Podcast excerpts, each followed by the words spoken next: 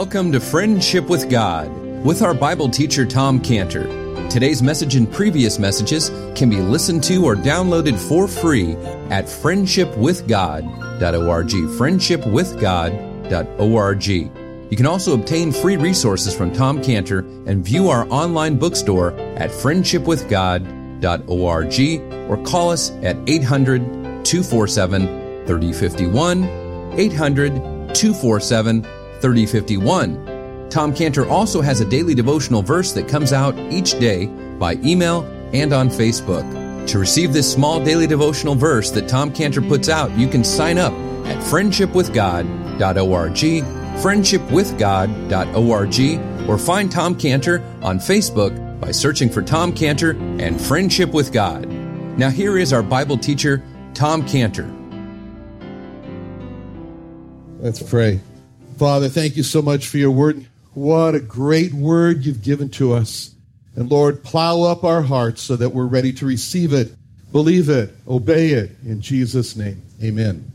All right, now if you turn your Bibles to Genesis 38, verse 24, that's where we're going to pick up our account here. Genesis 38, verse 24. And it came to pass about three months later or after, that it was told Judah, saying, Tamar, thy daughter in law, hath played the harlot, and also, behold, she is with child by whoredom. And Judah said, Bring her forth, and let her be burnt.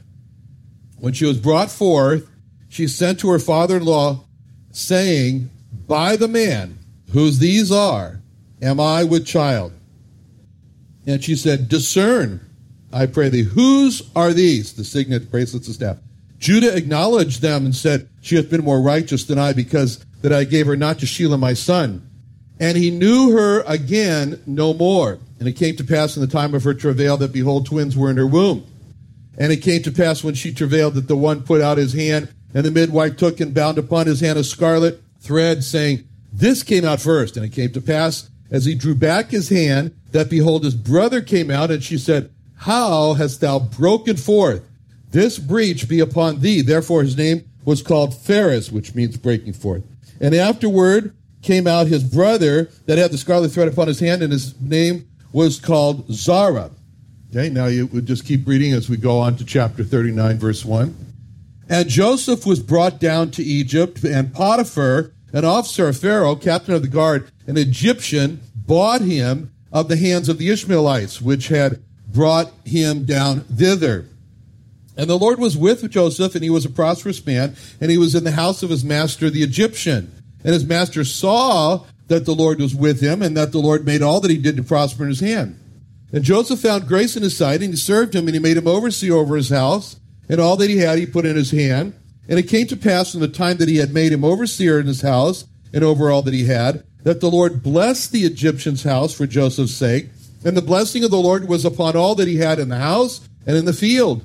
And he left all that he had in Joseph's hand, and he knew not aught he had save the bread which he did eat. And Joseph was a goodly person and well favored. Okay, now, you remember that in our last study, we saw this really was a shaming of Judah. It was a public shaming. It was, he was publicly shamed. He was forced publicly to acknowledge that he had not kept his word. He had wronged Tamar by not letting Tamar marry Shelah as he promised. And he was, he was further shamed when he was forced to acknowledge that his total lack of sexual control caused him to commit incest, father-in-law with the daughter-in-law, and he was the father of her children. This was a great public shaming of Judah to commit incest with Tamar, and he's the father there. And so when it says in verse 26, and Judah acknowledged, you know, verse 26 Judah acknowledged them, the ring, the bracelets, and the staff, and said, She hath been more righteous than I, because I gave her not to Shelah my son. And he knew her again no more.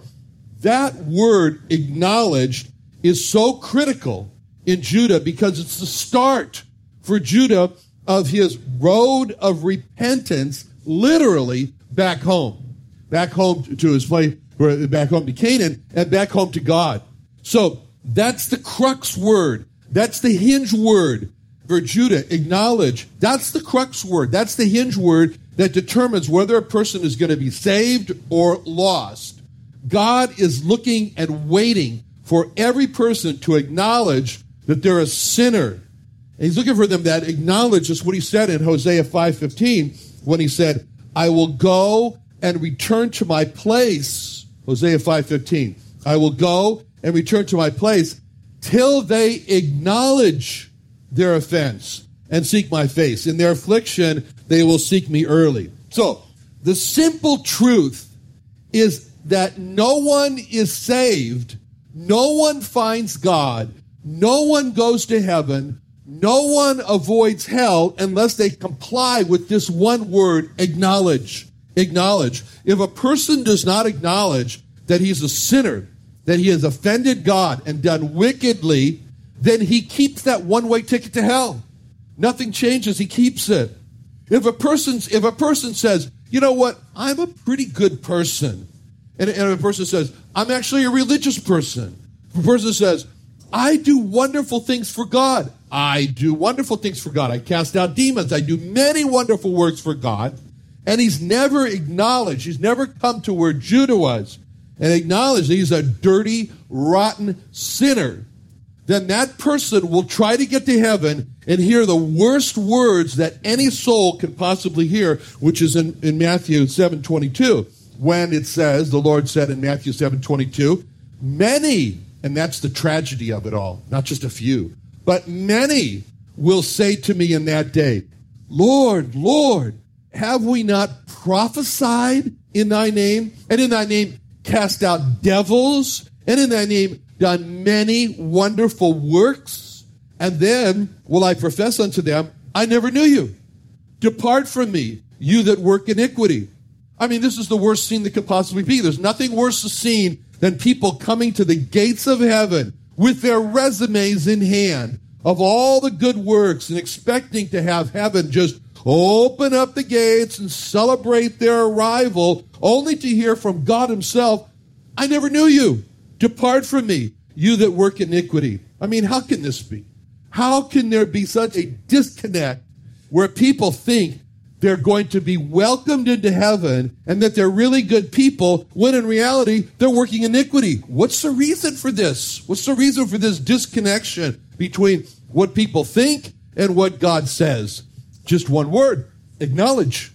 They never acknowledged that they were dirty, rotten sinners like a dear friend of mine who for years attended this church. And when I asked him, well, when was it that you knew you were a sinner? He said, Sinner? What are you talking about, sinner? I'm not a sinner.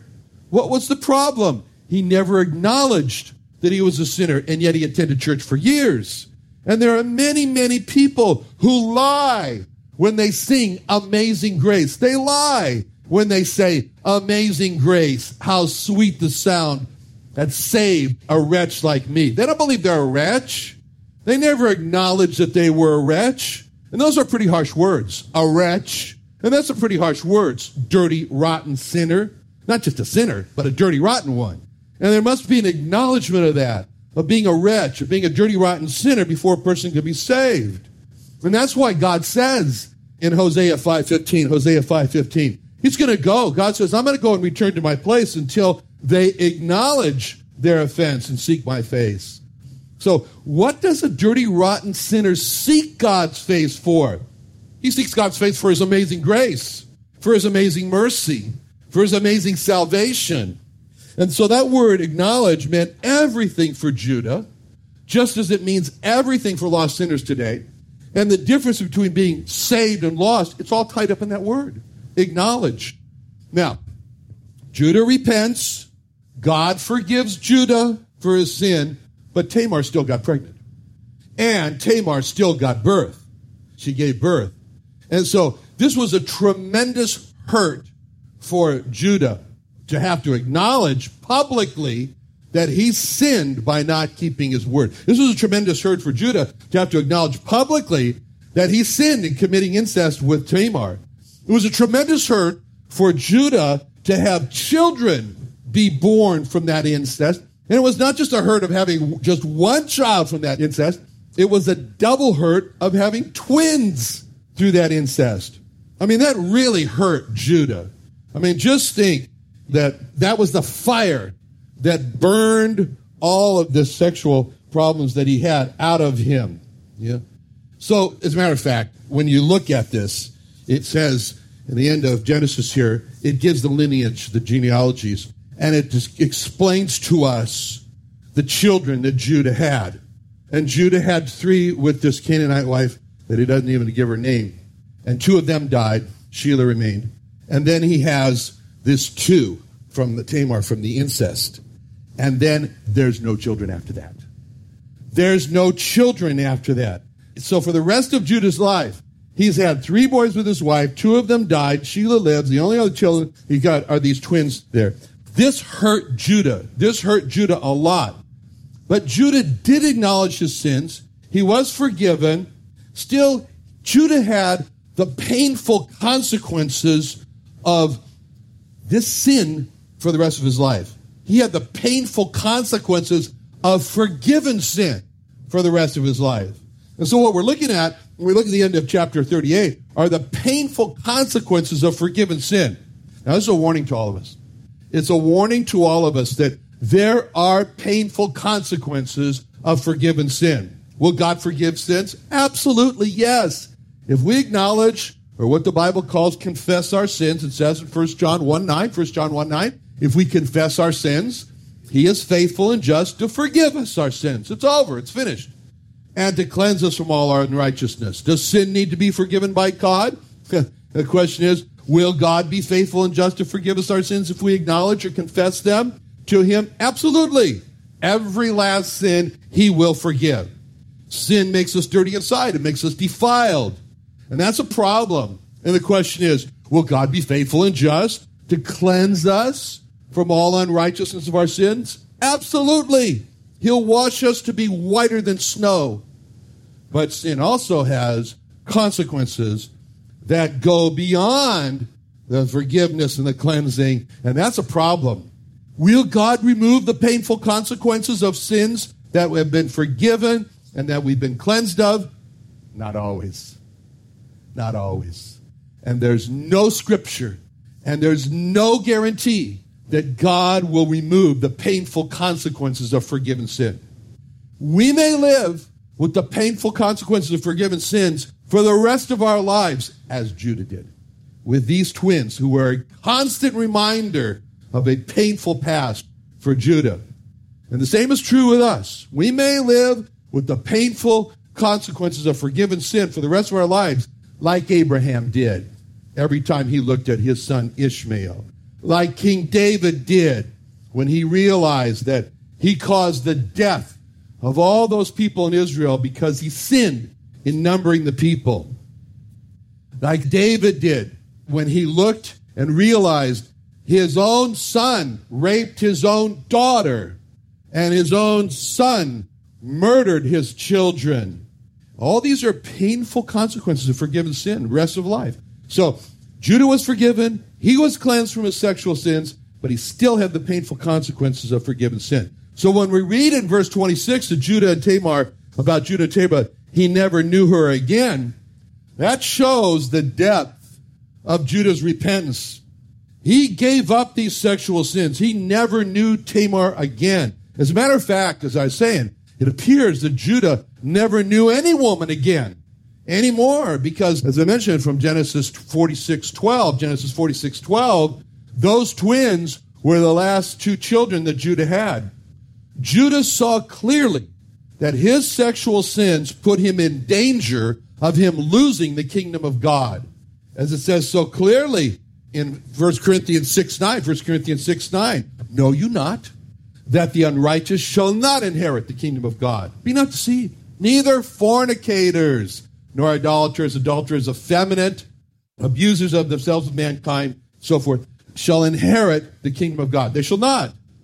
So he knew he was at risk of losing the kingdom of God. And so what did he do? Judah made himself a eunuch. Judah is an example of what the Lord Jesus Christ was talking about when he said that there are some that have made themselves eunuchs for the kingdom of God in Matthew 19 12. Matthew 19 12. For there are some eunuchs which are so born from their mother's womb. There are some eunuchs which were made eunuchs of men. And there be eunuchs which have made themselves eunuchs for the kingdom of heaven's sake. He that is able to receive it, let him receive it. That's Judah. So that's what happened. Now, we see the names of these twins in verse 29 here. Verse 29. It came to pass as he drew back his hand, behold, his brother came out, said, How hast thou broken forth? This breach be upon thee. His name is called Pharez. Afterward came out his brother that had the scarlet thread upon his hand. His name was Zara. So, with the birth of these twins, Tamar has now become the first in a lineup of four women mentioned in the New Testament in the lineage of the Lord Jesus Christ. She is mentioned, Tamar is mentioned, and the names of her children, both of them, are mentioned, even though only one of the twins is actually in the lineage of the Lord Jesus Christ. Both are mentioned. But the fact that both the names are mentioned shows in Matthew 1, shows an emphasis to call out these twins in Matthew 1 3. Matthew 1 3. Judas begat Pharez and Zara of Tamar. Tamar becomes the first Gentile in the lineage of the Lord. This is very unusual because Tamar is the wife, Tamar is the woman, Tamar is the mother. There are no wives, there are no mothers that are typically mentioned in a person's lineage, in the lineage of the Lord. There are no women. There are no women mentioned except for Tamar. Except for Tamar and three others. These are the only women that are mentioned in the lineage of the Lord in Matthew 1. And all of these women were Gentiles, and there was something scandalous about all of them. The first scandal was here with Tamar, as these boys were the result of incest. The second mention of a Gentile in the lineage of the Lord is in Matthew 1 5. Matthew 1 5. It says Solomon, Solomon begat Boaz of Rahab. So Rahab is the mother of Boaz, and the scandal with Rahab was that she was a harlot. She was a prostitute from Jericho that hid the spies. Then the third mention of Gentile women, of course, we've been studying that in Matthew 1 5, Matthew 1 5, and Boaz begat Obed of Ruth, and Obed begat Jesse. And Jesse, of course, then begat David, King David. So Ruth is the grandmother of King David. And the scandal with Ruth was that she was a Moabitess, which means that she was from the people that caused Israel to commit fornication. And that brought judgment of God on Israel. All these things are sexual sins. And the fourth mention of a Gentile woman in the lineage of the Lord is in Matthew 1 6. Matthew 1 6. Jesse begat David the king, and David the king begat Solomon of her that had been the wife of Urias. So Bathsheba is the mother of King Solomon. And, the, and, of course, we all know the scandal surrounding Bathsheba is that she was the wife of Uriah. So King David raped Bathsheba, then murdered her husband, which resulted in the death of their child. And the sword never left David's family, as I mentioned, resulting in the rape of his daughter by his son. So there's the only four women that are mentioned in the lineage of the Lord, all Gentiles, and the histories surrounding them are scandalous. How could this be? How could it be that the Savior of the world descended from Tamar, a Canaanite with an incense stained uh, history between Judah and Tamar, a union like that? How could it be? that the Savior of the world should descend from Rahab, who was a Canaanite from Jericho, who had been a prostitute. How could it be that the Savior of the world should descend from Ruth, whose very people were cursed for their idolatry and fornication? How could it be that the Savior of the world should descend from Bathsheba, who was a Hittite, and the union that started with her rape and the murder of her husband? How could this be? These are the only four Old Testament women all in the lineage of the Lord, all Gentiles called out specifically in Matthew in the lineage of the Lord, the lineage of the Savior of the world. And their shamefulness is far from covered up. It's called out. It's called out. As we see in the case of Tamar, that the name of the other twin, Zara, who wasn't even a part of the lineage, he's named out. He's called out just so we would be especially reminded of the incense that took place here that generated these twins. And in the case of Bathsheba, where it calls out Bathsheba in Matthew 1 6, it, t- it says, her that had been the wife of Uriah. So when the name of her murdered husband, Uriah, is called out, that brings right out in front of us the fact that Bathsheba was raped and forced to commit adultery and that her husband was murdered. I mean, with such shamefulness of these backgrounds, why weren't they kept a secret from being in the lineage of the Lord? Why does the Bible go to such lengths to promote all of this by calling them out specifically as in the lineage of the Lord? There's only one reason. There's only one reason, and that's because God wants to show us that God is the God of salvation, forgiveness, and God takes away all the guilt and the curse that rests upon that guilt by forgiving sins.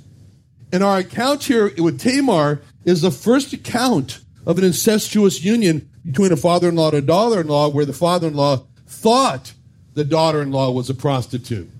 The fact that God chose for this child, Phares, from this union, that he should be in the lineage of the Savior of the world, shows us clearly that God is not trying to forever shame Judah, but by choosing that this child should be in the Lord's lineage, it shows us just how much God loves to pardon the sinner. He loves to save from sins. He loves to remove guilt. He loves to make a new person in Jehovah Jesus. He loves all that. So why do this? Why do this? Bring all this out. Why to go to such lengths to call out specifically in the lineage of the Lord? By calling out this incest and the other scandals in the lineage of the Lord, he wants to show us no one should be proud of his own righteousness. By calling out this incense and all these scandals here in the lineage, he wants to show us also no one should ever despair of being accepted by God because there's because of the sins that he has repented of.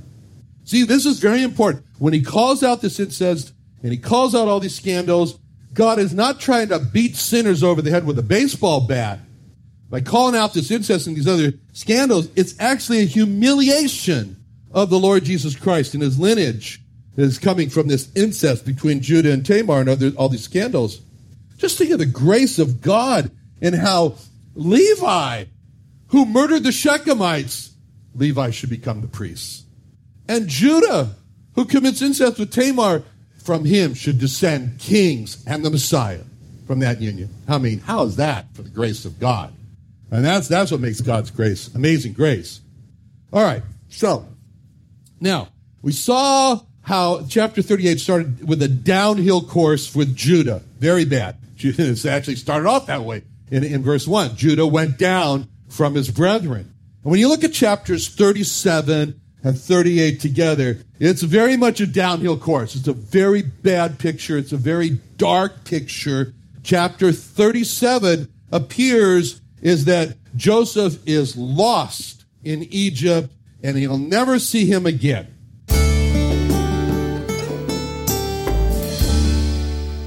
Another wonderful day studying the Bible with our Bible teacher Tom Cantor here on Friendship with God.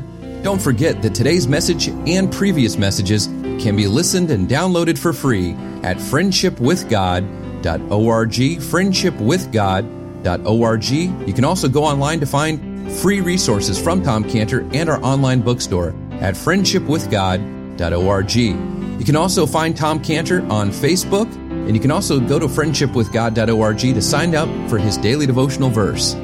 Tom Cantor is also the founder of Israel Restoration Ministries. You can visit that website at israelrestoration.org. Or you can write Tom Cantor at P.O. Box 711 330, P.O. Box 711 330, Santee, California. That's S A N T E E, Santee, California 92071 or you can email Tom Cantor at friendshipwithgod.org. Tom Cantor at friendshipwithgod.org. Or for more information about Tom Cantor and Friendship with God and Israel Restoration Ministries, call us at 800 247 3051.